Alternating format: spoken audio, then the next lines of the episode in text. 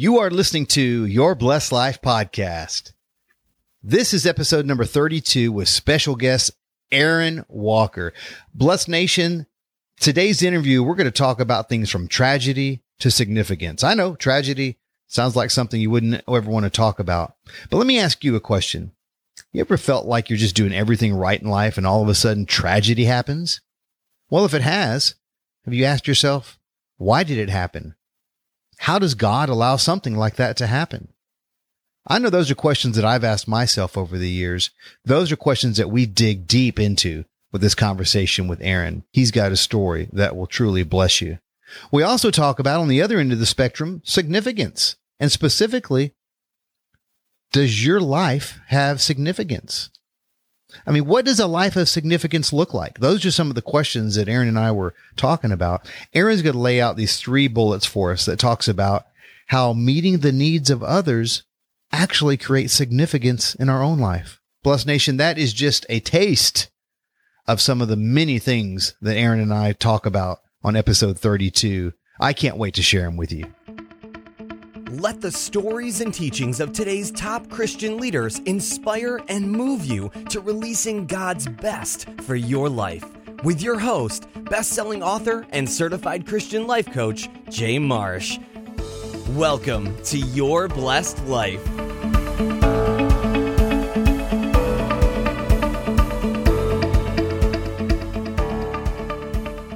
Well, welcome to the show. If you're already part of Blessed Nation, I want to congratulate you and welcome you. And if you're not, I want to invite you. Just stop by yourblessedlife.com and join us for regular insights, teachings, and maybe even a few resources that I hope will bless your life. So I want to invite you to join Blessed Nation today. Hey, it's Jay Marsh here. It's great to be with you today, and I want to welcome you to your blessed life. Well, I'm excited about a guest I want to share with you folks today. And in this episode, I want to welcome to the show Aaron Walker. Aaron, welcome to the show, brother. Hey, Jay. Thanks for having me on your blessed life, man. What a blessing it is to be here today. Thank you. Well, thank you. It's an honor to get to have you on the show and to connect with you, maybe in a little bit different way than the typical audience gets to hear Aaron Walker. Because, Blessed Nation, I want to share just a little bit with you about Aaron, and then I want him to uh, come back and and maybe give us some some fun facts before we take a deep dive into his walk in Christ. But Aaron's from Nashville. If you couldn't tell by his southern drawl, uh, listen, I don't have an accent. you do, and you know. Oh, this guy from New York called me yesterday, and he goes, "Man, you got an accent." I said, "You're from the Bronx, and you're telling me I've got an accent." We started laughing. We had a good time with it. Oh, those are two accents that I love. I love the Bronx. I love that Nashville accent, and I suspect, of course, I don't hear it, but I may have a Texas accent. But I, I love the accent, brother. Uh, that's cool, man. Thank you. I love it. So, being from Nashville, I know you've been married for what 36 years. Is that right, Aaron? Yeah, 36 years. 37's around the corner. Oh man, that's awesome. And that being a a Christian marriage coach, when I see that, when I hear that, Aaron, just that says volume. So, just a sidebar there. But I know that you've got a beautiful family. You've got two daughters. You've got five grandkids. And here's something that I just recently learned about you, and and I don't know that you realize we kind of have this connection, but it's so so cool to me. So you have a construction background, right? Yeah, well, that's one of the companies that we've owned. Yes. Was that it residential or commercial? It was both. We had Okay. small small commercial and high end residential. Okay. Well, I think that's so interesting because I am a real estate entrepreneur and I have a commercial development and construction background. In fact, I still do that to this day actively. And it's something I've done since I was, well, in one form or another, I've done since I was 19 years old. I just, real estate is one of those things that connects with me. So we, we have that common thread. Cool. Yeah, very cool. Well, one of the other things, Blessed Nation, that I want to share with you about Aaron is not only is he a successful businessman and have quite an array of businesses that he's had in his life to date, but he's also a life coach. And being a coach myself, I understand the value of contributing to someone's life that Aaron has. And you know, there's something that I I know that you like to do, Aaron, and it, it leads to a question.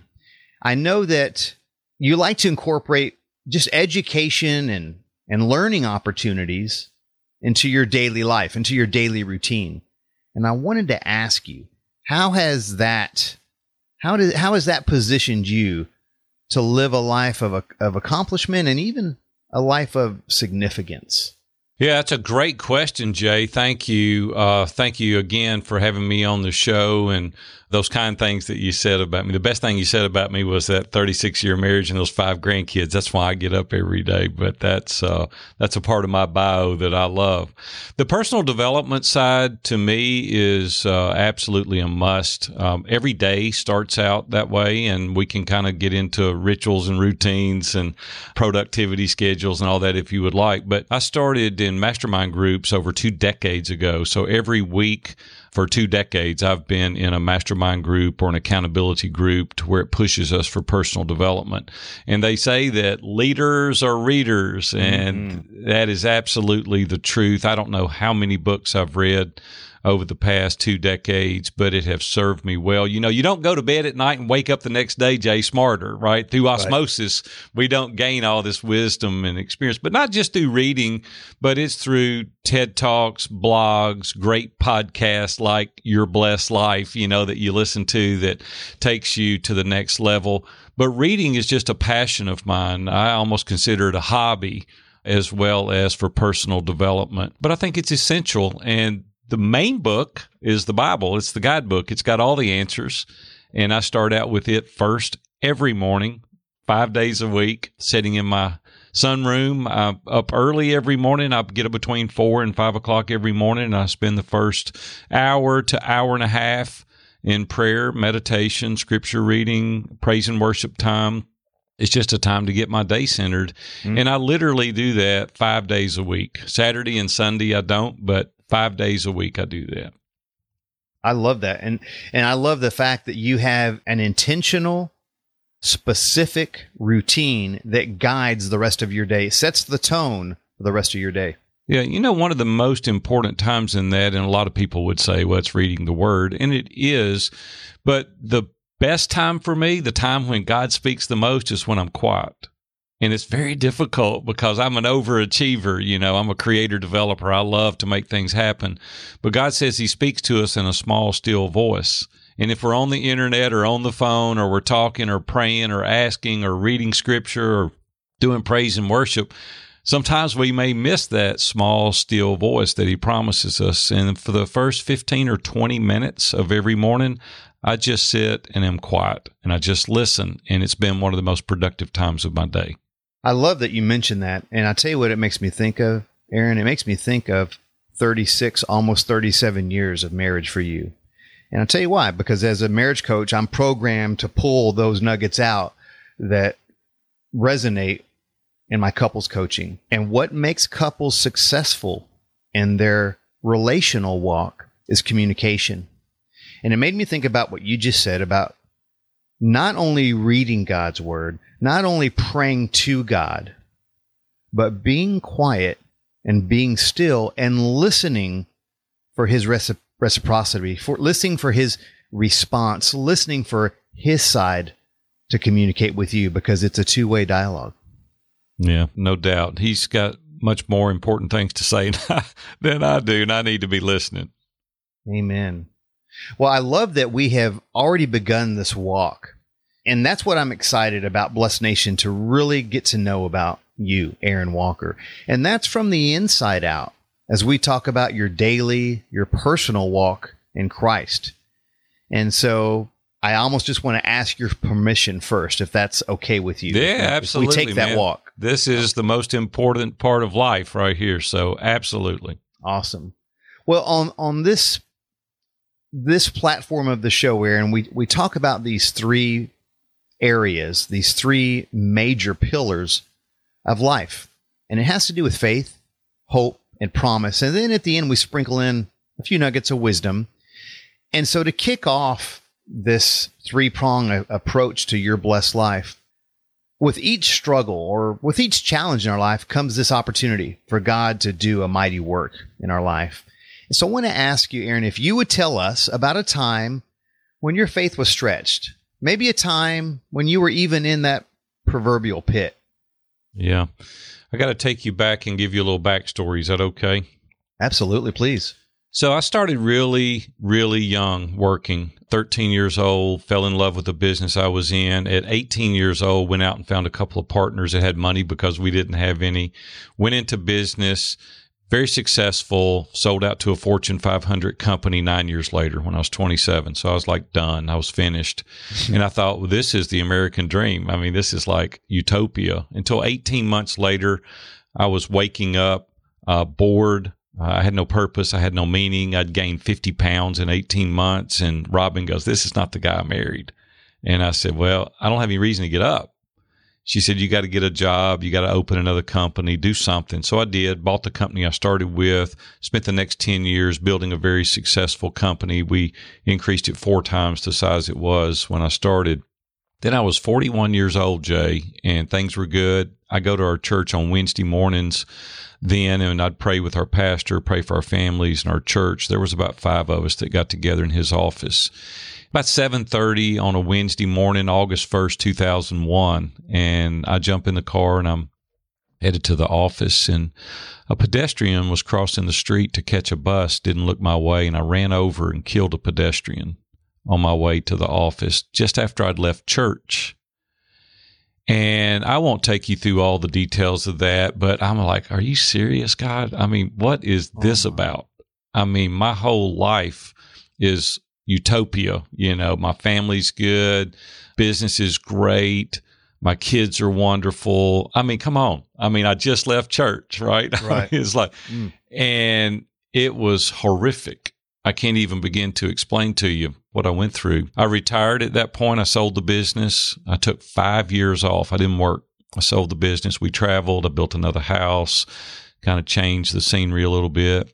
And uh, I just didn't get it. I just, I'm like, I just don't get it. I don't understand how you allowed something like this to happen in my life when things were so good.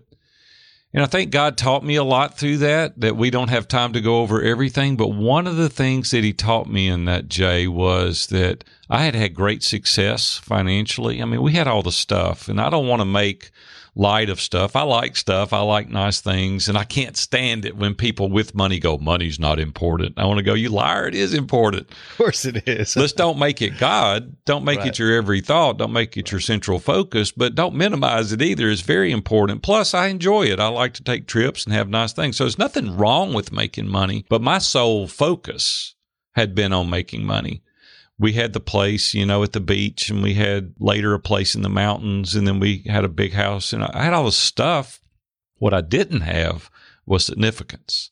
And God laid on my heart, what if that had been you that day? What if you had crossed the street in Nashville and got run over and killed? What would your legacy have been? And I started feeling guilty. I'm like, it would have been he came from a family that was very poor, very humble family, and he made a lot of money early. He had the stuff, and he died. And I started thinking, man, how selfish can that be? And I started praying, God, how can I be significant?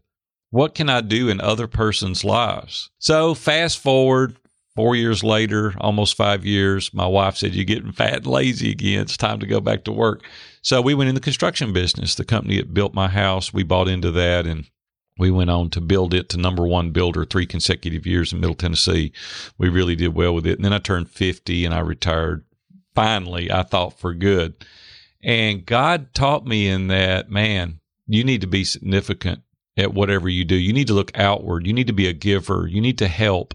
You need to help other people achieve their goals and their dreams. And I told you earlier, I've been in mastermind groups for two decades. The first uh, mastermind group I was in, Dave Ramsey started it in his office here in Nashville, and he invited me to be a part of that. So for 10 or 12 years, we met in Dave's office with other Nashville, you know, notable Nashvillians that you would know, you would recognize their name. But they encouraged me to coach. They said, You need to coach. I said, I'm not coaching anybody. Dan Miller's in there. And he said, Listen, come do Innovate and uh, let's see how you like it. I loved it. It was unbelievable. Dave Ramsey said, Hey, at my gift, come do EntreLeadership Mastery Series. And I thought, well, nice. this is pretty cool. It's a $10,000 no gift. I'll take you up on it. So I went and did it and loved it. And Dan Miller texted me one night on my way home and he goes, Aaron, people were leaning in listening to your stories because you have experience 12 businesses you've been married 30 plus years you need to coach and so i started coaching and now jay we have national and international clients and seven mastermind groups that i facilitate and the sole theme for what we do is how to be successful and significant and we spend 50% of our time being successful and 50% of our time being significant you can achieve both and that's what God taught me out of that horrific automobile accident. It's always easy to look back and connect the dots. You can never look forward and connect the dots. Right. And now I see what God was teaching me through that.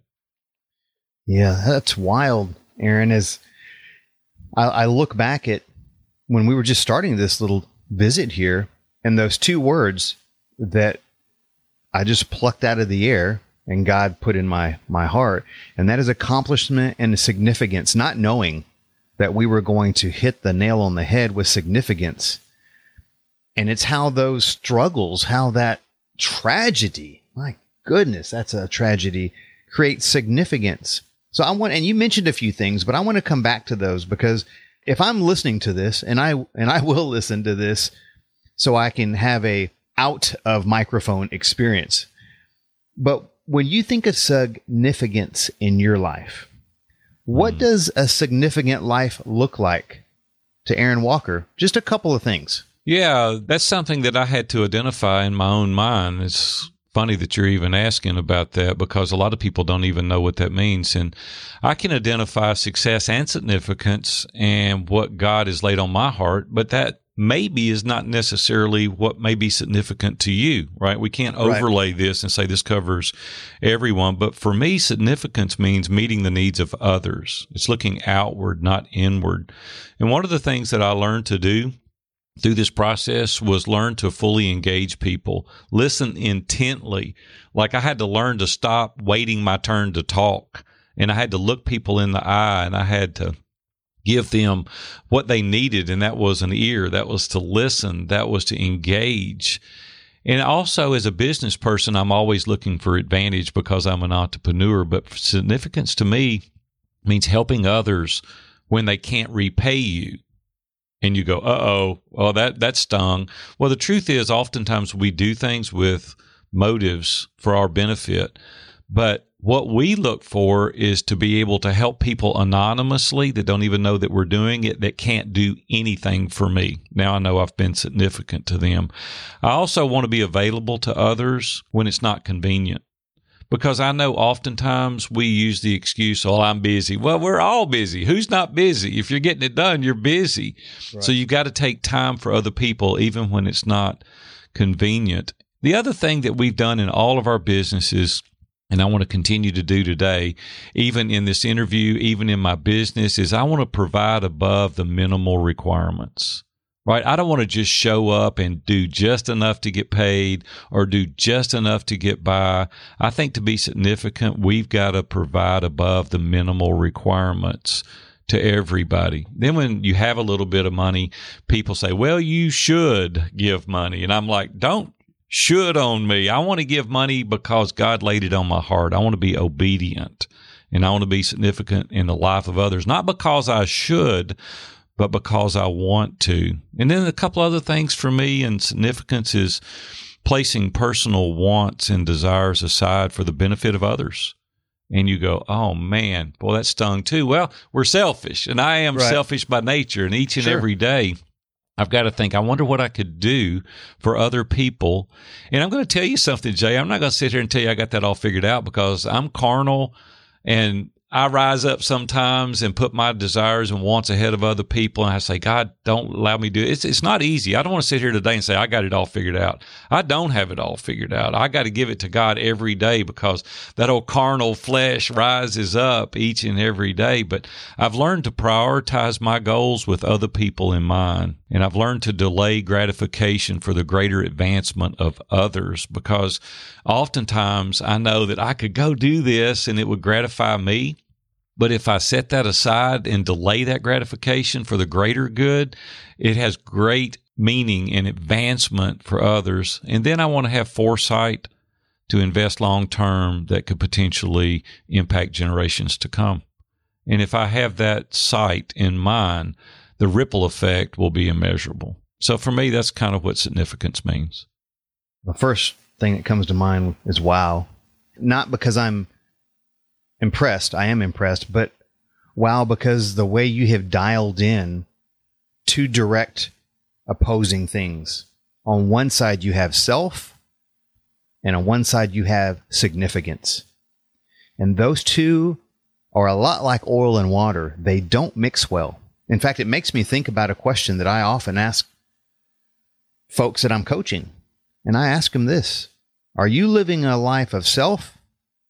Are you living your life for self or for Christ?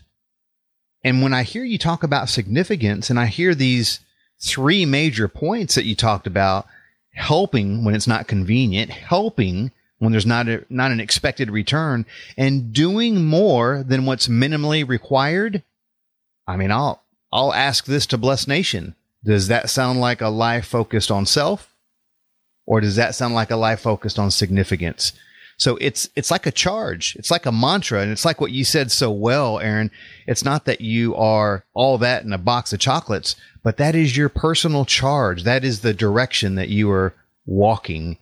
And and I love that God has blessed you with that kind of wisdom because that's what fulfills us in life. You know what, Jay? I want to point out to you know, I'm soon to be 56 years old. A lot of businesses, a lot of years behind me. And I just want to tell you guys, it's a daily surrender. It's not like one day utopia happens and you got it figured out and you're clicking your heels and all is good. Man, there's trials, tribulations, temptations. There's opportunities to do things you shouldn't. There's opportunities to look at things you shouldn't. There's opportunities to say things you shouldn't. And you got to stay in the word every single day to have the strength to combat that. You can't just get up one day and go, okay, I've got it all covered. That's the reason I have accountability groups. I, I meet with three men every Friday morning. I've been doing that almost 30 years that hold me accountable, that ask me the tough questions, that say, are you honoring Robin? Are you in the word? Are you being honorable and true at your company? Are you witnessing? Are you being a disciple? Are you, etc.? You fill in the blanks. And I know I'm going to get asked those questions. And I don't want to go in there and go, you know what? I've run off the road. I'm in the ditch. I've not done the right things. I'm not in the word. And they're like, why? We gotta have people around us to hold our arms up. We gotta have people to edify us, to encourage us. We've got to have people around us that are non-biased. We got to subject ourselves to the scrutiny of other people because other people see you differently than you see yourself. And we've got to have a team around us because there's wisdom in the counsel of the multitudes. And if you don't get people around you, you're left to your own devices. And I'm telling you, the enemy to excellence is isolation. Got to get people around you. Oh, that is, say that isolation. That's one of the devil's footholds. That's one of his tricks. That's one of his arrows that he pulls out of his quiver as he starts to shoot, shoot at you and to kill that faith as he wants to put you into doubt, worry, fear, and isolation. I'm so glad that you mentioned that isolation. And I'm so glad, Aaron, that you were willing to share that man, that vulnerable story. And yet you looked at it, and I think you said it, God put it on your heart to look at it in a way of how can this be a blessing, even in the midst of a crazy, difficult time? How can this bless your life? How can this honor me? And how can this be a blessing to others? And I think we scratched the surface on that when we talked about significance. Yeah, here it is, Jay. Romans eight twenty eight. Right? It's hard to see it when you're in the midst of it but he said all things. And so, hey guys, if you're down right now, if you're financially distraught, if your marriage is on the rocks, if you've got a health concern, go read Romans 8:28 if you're a believer. And I'm just telling you, hang on to it because God's going to use it in a mighty way. Amen. And I love Aaron how God uses our struggles in a mighty way. And I've I've learned that these seasons of struggle, of incredible struggle, are an opportunity for, you know, as that scripture in Psalm says, for the joy to come in the morning. So that's kind of a good transition for us to talk about hope. And praise God that we have that ultimate hope in Him. But as it relates to your hope, I want to ask you if you would tell us about a time in your life where your faith positioned you for a renewed hope and maybe even a breakthrough. Kind of, you know, we talked about that proverbial pit just a while ago. So maybe a moment of from the pit to the palace. I want to hear about a breakthrough that mm. God ushered in your life, Aaron. Yeah, God did it through a guy named James Ryle. You may or may not know who that is. He was in our mastermind group. He was a speaker. He was with Promise Keepers for a long time. He traveled all over the world. One of the best storytellers I've ever heard in my entire life. The guy was phenomenal. He passed away a couple of years, but he met with us for probably a decade in our mastermind group and there was a time in my life, Jay, and we don't have time to go into this story, but man, I mean, I was down and out. I could not get over it. I don't care what I did, how much I prayed. I don't care what I was around. I don't care who was around me. I was in the pit. I mean, it was bad. You ever been there, Jay? I mean, it was like, what do I do? And so I talked about this all the time in our mastermind group. I mean, all the time. I was like, I don't know what to do. I don't know what to do. And this is where I'm at. And I'm stuck. And I don't know. I was just marred up in the pit. And so it was a Saturday morning we never talked to each other. The mastermind guys didn't on the weekends. We respected everyone's privacy and we, you know, met on Wednesdays and we encouraged one another through the week, but we always extended privacy on the weekends. So we didn't call, email, talk to anybody on the weekends. But I was at Ace Hardware in Hendersonville, right outside of Nashville, where I live.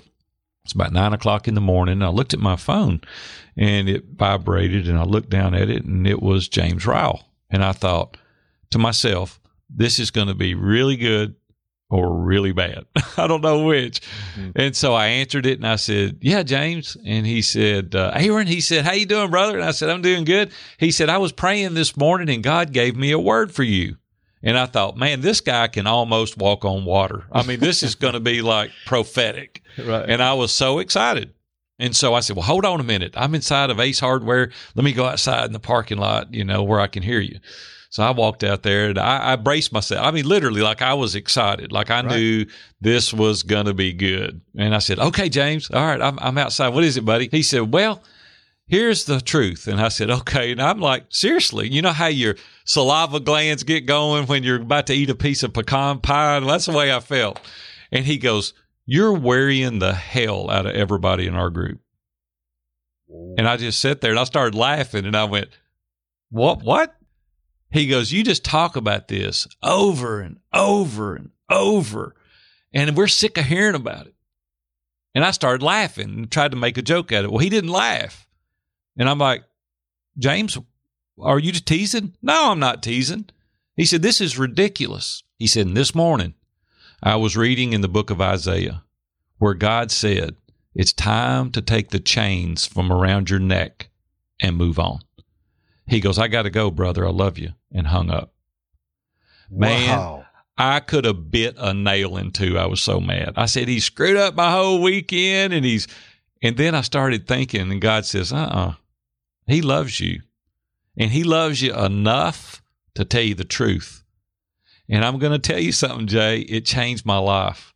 I was able to draw a line in the sand, put a stake in the ground, and said, Today I'm going to give this up and move on. So he loved me enough to push me off the cliff and he got my attention. See, if he hadn't invested 10 years with me, he didn't have permission to do that. That's why it's so important to have mastermind groups and accountability groups, people that love you, that will encourage you. People that didn't know me wouldn't have called and told me that. And where would my life have ended? What would I have been doing today had he not loved me enough to tell me the truth. And God used him in a mighty way to turn me around.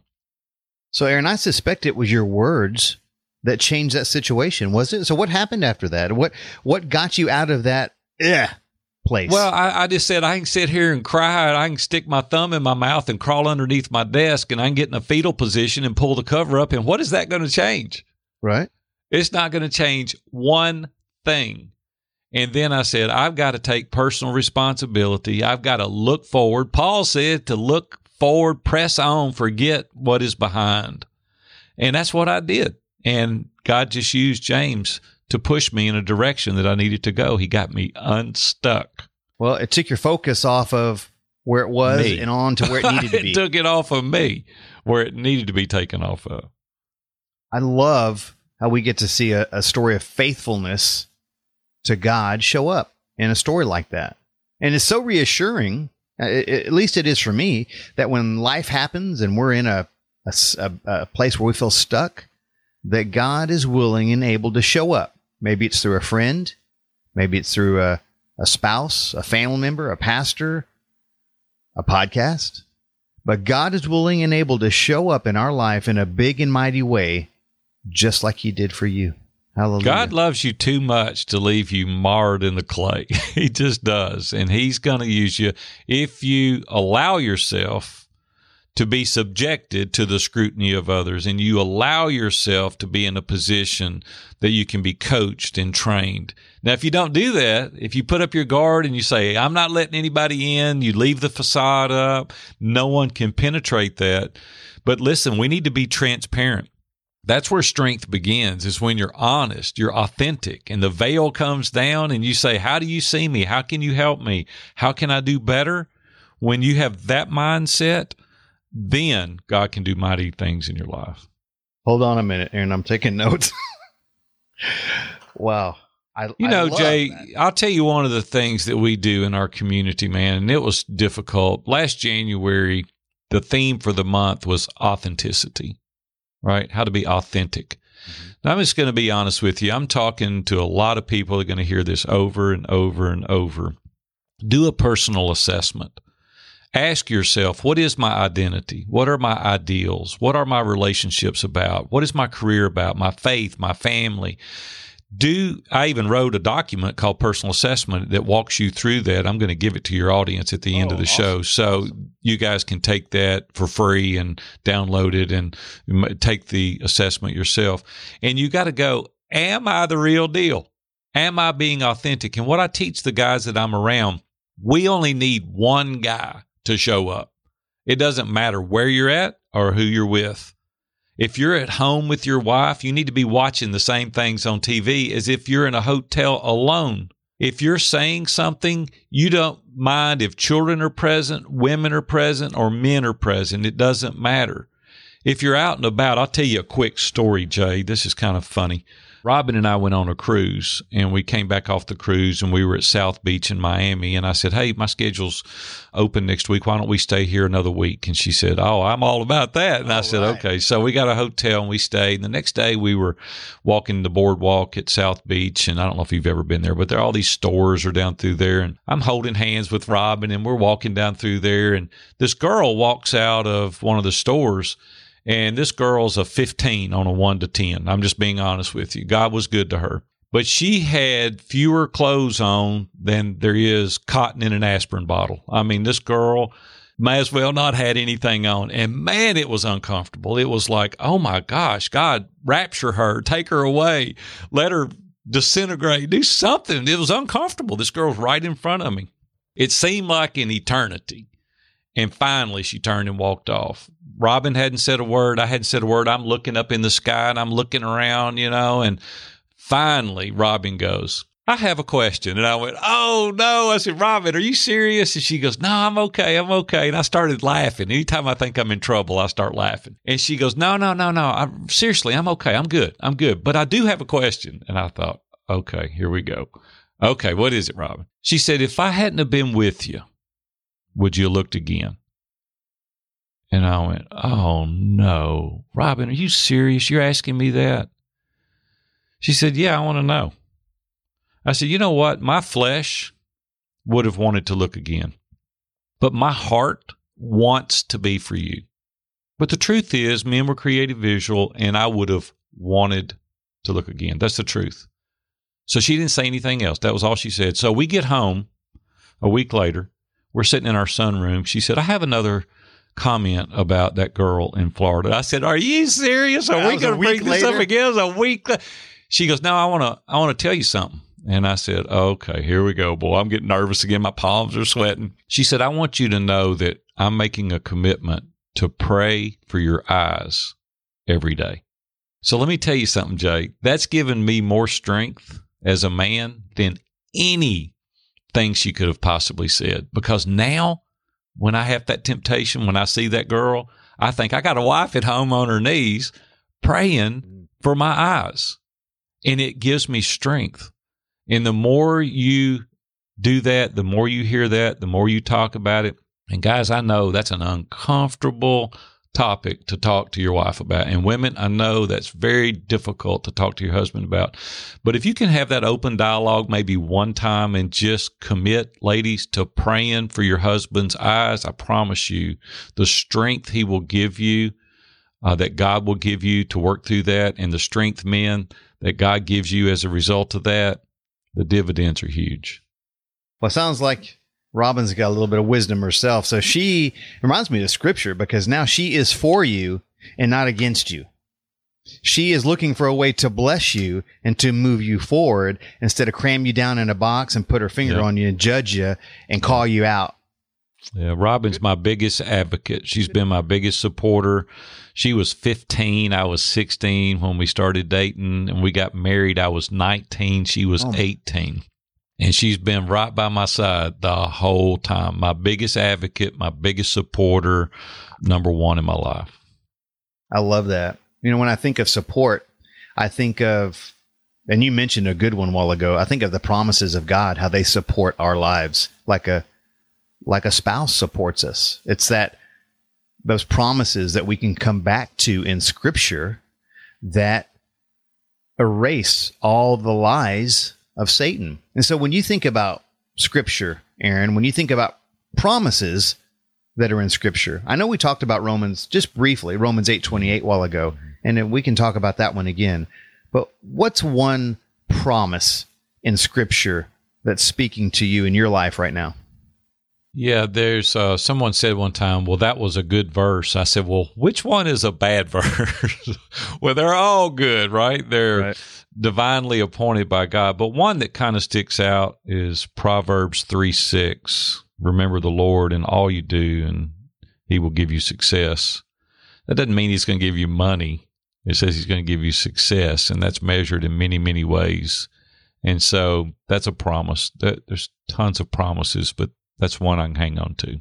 You know why I like that one so much, Aaron, is because, and this is true for all types, but for strivers, men and women that are strivers and pursuers and they're they're just get it done folks it gives you permission almost to pursue success but with the understanding that you need to remember the lord first in all you do and as a yeah, result of that the, you'll get success you will here's the thing jay first of all we've got to take a mindset that we're not owners anyway, we're stewards over what God's entrusted us. It's His. Not not 10% of it, 100% of it. Right. Because we're joint heirs to the king. And he says that I'm going to give you this. We'll see how you're a steward and even go back to the talents, the way God gave those out. You know, let's see if you can handle a little. And if you can handle a little, I may entrust more to you. There's greater responsibility to those that he's entrusted greater things to. Your mindset has got to shift from mine to his, and it is, I am a steward over what he's entrusted me. Then it's a lot easier to say, God, what do you want me to do with this? Whether it be my time or my resources, it's yours, and I want to be obedient in how you want me to steward over what you've entrusted me. You are a steward and not an owner. If I if I was a tweeter, that would be a tweetable. Well, tweet it, baby. Tweet it. I love that. I love that. You know, blessed nation, God knows your heart. He knows my heart. He knows Aaron's heart. He knows your heart. He knows the stuff that's going on in your life.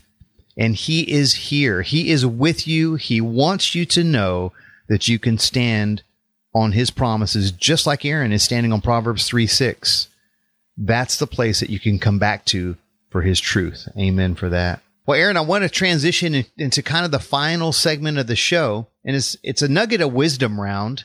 Ironically, not ironically, but fittingly, we're just talking about the wisdom book of the Bible in, in Proverbs, and that's why I created this this little segment, Aaron, is because Proverbs is my book. That's my book. It's a good one. 31 a, chapters, one for every day. It is a good one. And so that's why I wanted to wrap the show's pillars up in a nice, neat bow with the wisdom of God. So I got a few kind of short, punchy questions for you that all relate to wisdom. And the first one is this big or small, will you share something with us that's on your heart that you're grateful for and that you're praising God for? Yeah. You know, uh, that it's kind of funny that you asked that question. A guy asked that question on Facebook this morning, one of the groups I was in, and uh, I replied back, I'm grateful to have a platform. And I know at first you might take that as, uh, oh, he thinks he's something. I, I don't think I'm something. Uh, leaders and influencers want a platform, they want to be able to share. And I want to share God's grace, His mercy, I want to share the right way to do things because I screwed it up early on and I don't want other guys to go through that. Right. I'm very grateful to have a platform. I'm very grateful to have an audience that's listening to this interview. I'm very grateful to have men all over the world that we can impact and we're helping ordinary men become extraordinary. And I'm very grateful to have a platform. I love that. And that almost could be an answer to this next question, but I'll let you decide. What's one way that you like to be a blessing to others? Yeah, there's a great book that Adam Grant wrote called Givers and Takers. We're one or the other. And when I'm interviewing men to join our community or our mastermind group, I'm looking for givers. One thing that will get you out of our group and not into our group is to ask all the questions about how the group is going to benefit them.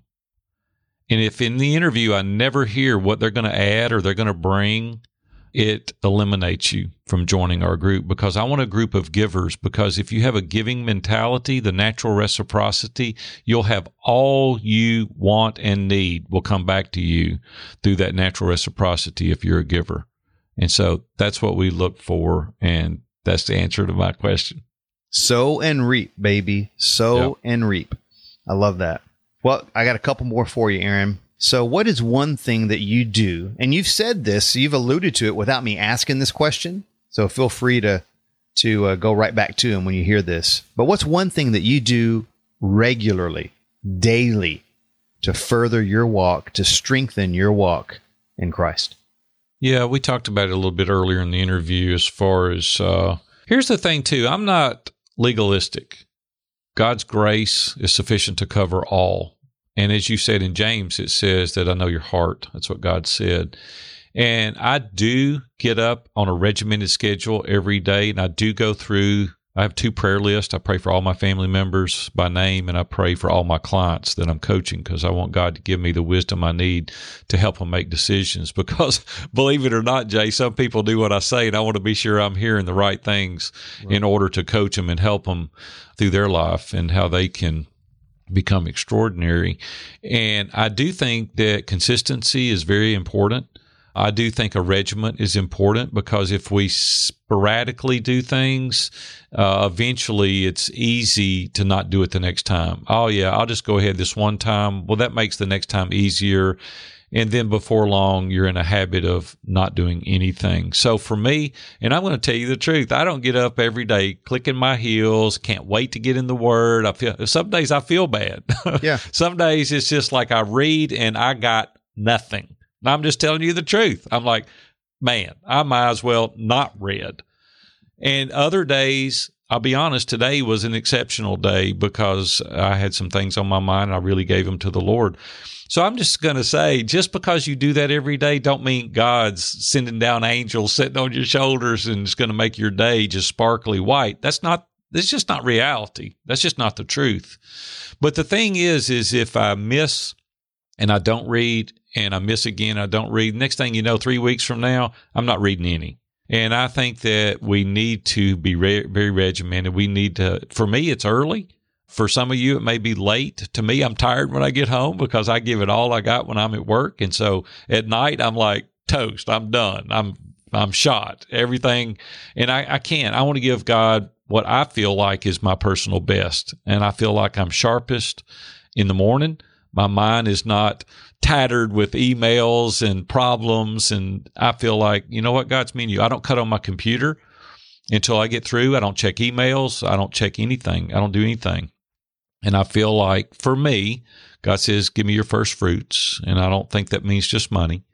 And I do that every morning.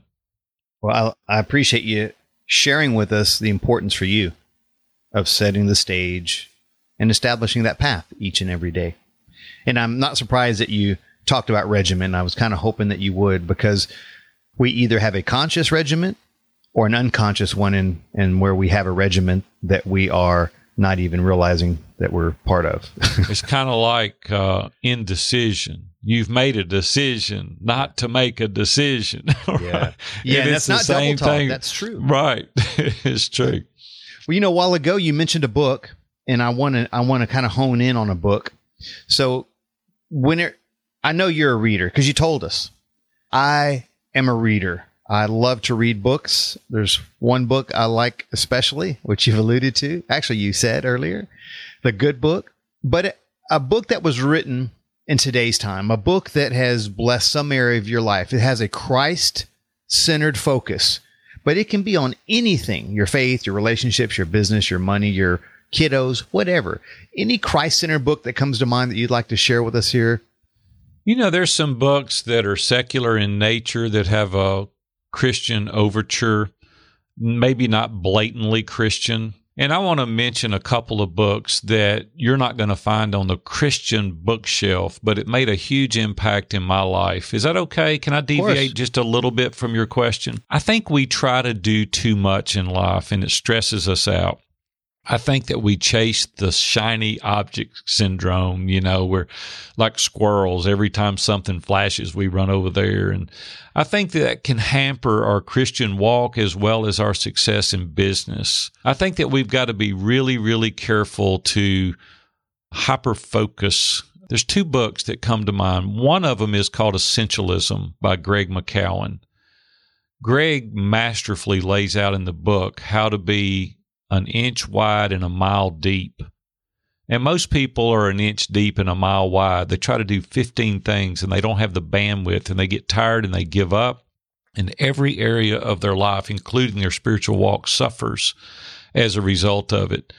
I interviewed Cody Foster recently. Cody owns a company in Topeka, Kansas called Advisors Excel and not to boast or bring up big numbers, but just to show you what an intense amount of focus will do. Cody started that business 11 years ago. Doesn't even matter what they do. But when he started it, he said, We're only going to do these three things, and we're going to stay focused on these three things. I interviewed him a couple months ago, and they just passed five and a half billion dollars in revenue by focusing on those three things. Well, that's a very exaggerated example, but we can do that in our personal lives. We try to do too much. We need to focus on a few things and do them really, really well. Essentialism helps with that. The other thing is a plan. We've got to strategically have a plan. We talked about motivation a little earlier, and motivation is an exhaustible resource. You can't stay amped up and hyped up and motivated but so long. You'll flame out. You'll be like a bottle rocket without a stick. You'll spew around everywhere and you won't go anywhere. And there's a book that Brian Moran wrote called The 12 Week Year. And in that, he also lays out a plan that you can have 12 weeks extremely focused and get more accomplished than you will in an annual plan. And you can do that four times a year. See, what delays us is procrastination. And we say, well, if we don't get it done this quarter, we'll get it done next quarter. And next quarter, we'll get it done the third quarter. And the third quarter, well, I didn't do good, but I'll get it accomplished in the fourth quarter. Well, with a 12 week year, every hour counts. There's lead indicators, there's lag indicators. And if we focus on the task, the goal will take care of itself. And Brian does a really good job of laying that out. You can apply that to business, you can apply that to personal, and you can apply that to spiritual. And if you'll get those two books, I think it'll radically change your life. Yeah, I love this. So on that last book, so we talked about givers and takers, and we talked about essentialism. Was there a third one? Uh, the twelve week year. Twelve week year. Okay. Brian Moran. Good deal. I have not heard. I've heard of essentialism. I have not heard of Givers and Takers, but the 12 week year, 12 week year by Brian Moran. That sounds really good. It's a And- game and I'll- changer. I'll link these up. Uh, Blessed Nation, I'll put these in the show notes because I know that that you know that readers are leaders. And you know, I first heard this whole notion of readers are leaders years and years ago by this back then he was an old dude to me. This guy named Charlie Tremendous Jones and he said he said this and I'll never forget it. He was standing in front of a room with you know lots and lots of people and he said, "You're going to be the same person in 5 years as you are today except for these two things." the people you meet, and the books you read.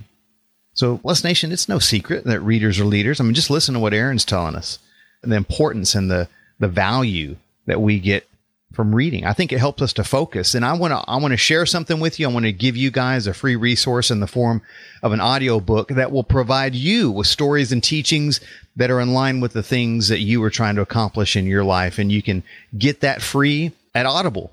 audibletrial.com slash blessed. That's audibletrial.com slash blessed. And you can pick up a copy of Essentialism or Givers and Takers or any book that's on your heart for free. So I want to invite you to do that. Well, the last thing I want to ask you, Aaron, and then we'll wrap up is maybe the the most exciting question, and that is what's going on in your life these days that's got you most excited, whether it be in your personal life, your ministry life, your business life. What has got Aaron Walker most excited these days? I kind of have a singular focus right now, and I just wrote my first book, All right. and it's it's called View from the Top, mm-hmm. and it's how to overcome challenges and struggles in your life and persevere through grit and determination. How you can center God in your life, and you can live this life of success and significance that I'm talking about. I tell many, many stories about overcoming bitterness. I go into great detail about the automobile accident and how I overcame that. And I give you my journey from 13 years old until now, telling about the businesses I've owned and some of the success tips that hopefully will be beneficial to you. So, View from the Top is the name of that book. And you can go to my website, viewfromthetop.com, and find a link there to buy the book if you're interested in it. That has really, really got me excited right now, Jay. That sounds exciting. Viewfromthetop.com so we can check out the book and even get a copy there. Absolutely. You know, I know we're about to leave, and I want to encourage your listeners on two fronts, if I may. Sure. One is, as I told you earlier, I had a little gift for you, and if Oh, you'll good. go to I'm glad you men- remember yeah, that. yeah, yeah. If you'll go to viewfromthetop.com forward slash blessed, all in lowercase letters, there are three documents that I've taken the price off of, and I want to give you. One of them is a personal assessment. We talked about that earlier. The second one is called What Do I Want? Most people, Jay, don't know what they want. I ask people all the time if geographically and financially you were not hindered or limited, what would you do with your life tomorrow? Most people can't answer that question. There's not a right or wrong answer. There's just 25 probing questions to help you understand how to live a proactive life instead of a reactive life. And then I wrote Steps to a Productive Day. It's a Word document that you can use each day to be more productive. Once you understand who you are and what you want, this will help you obtain it. So if you'll go there and do that. When I was little, Jay, my mom would not allow me to say the word can't. She'd say, You might not be able to do this, but you're going to try. And she had a little saying it was can't, couldn't do it, but could, did it all. You need to have a can do attitude if it's in your spiritual walk, if it's in your business, personal development, whatever it is, have a can do attitude. And the second thing that holds most people back is fear. They're afraid of something, and oftentimes it's failure which I don't believe in. I think you either succeed or you learn. But I tell people to fear missing an opportunity more than you fear failure. And if you will have a can do attitude and adopt fear missing an opportunity more than you fear failure, you'll have a successful and significant life like you can't describe. Yeah, I love that. I tell you what, I need to have a tweet account going, Aaron. I mean, you just said you said well, open you up a Twitter account, Jay. I know my my, my buddies tweeting, buddy. give me a hard time that I don't have a Twitter tweeter well, account. get you one. Man, I love I love that. And you know what else I love that you said something you, said it like this motivation. Let's see, motivation without a plan is like a bottle rocket without a stick. that I mean, that's a good uh, visual. You know, I'm my guy. granddaughter, I took my granddaughter Christmas shopping last night, and she goes, she's, you know, young, she's in second grade, and she goes, Big A, why do you have all these country sayings? Yeah, I said, because I'm country, honey. That's why.